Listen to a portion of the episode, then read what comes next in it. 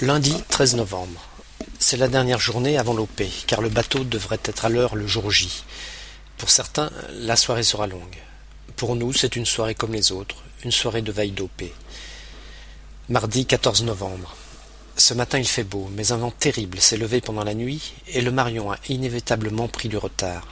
Il est arrivé vers neuf heures, mais est reparti presque aussitôt rechercher un abri dans la baie US, plus au nord, car la baie du Marin est un peu trop exposée quand les vents déferlent du sud.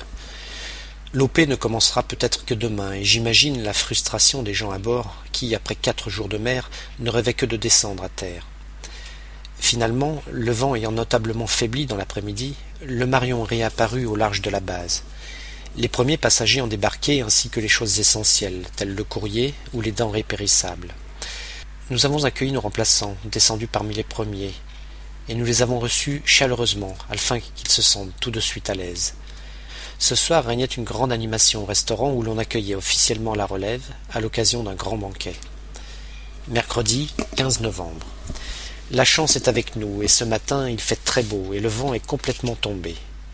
Malheureusement la houle est trop importante et elle ralentit énormément le débarquement des marchandises.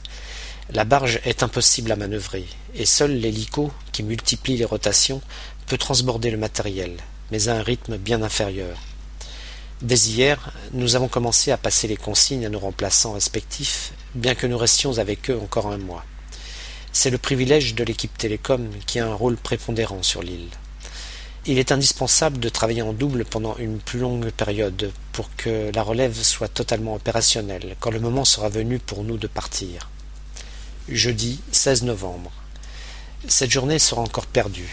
Le vent souffle à plus de quarante nœuds, interdisant toute opération de déchargement, que ce soit par hélico ou par voie maritime. Ceux qui sont censés partir sur cette rotation commencent à s'inquiéter du retard pris. Dans tous les cas, le Marion devra rester au moins une journée de plus, si ce n'est deux. Trop de matériel nécessaire au futur chantier doit être débarqué au risque de remettre en cause des projets importants. Vendredi 17 novembre. Le vent est toujours aussi violent et l'hélico est cloué au sol. Nous avons patienté toute la journée, espérant une accalmie qui n'a pas eu lieu. Le Marion ne pourra pas éternellement repousser son départ pour la prochaine destination, Kerguelen, d'autant qu'une dépression est annoncée. Samedi 16 novembre. Malgré le vent encore fort ce matin, l'hélico a recommencé ses rotations. Au fil des heures, le vent est complètement tombé et les rotations par barge et par hélico pour décharger personnel et matériel ont redoublé d'intensité. Il faut coûte que coûte rattraper le temps perdu et le responsable de l'OP décide de prolonger l'escale d'une journée supplémentaire, pariant sur une amélioration des conditions météo. Après-demain, le Marion devra impérativement appareiller pour rallier Kerguelen, même si tout le matériel attendu n'est pas débarqué. Le réveil de tout le personnel est donc fixé à cinq heures du matin pour commencer le travail dès les premières lueurs du jour.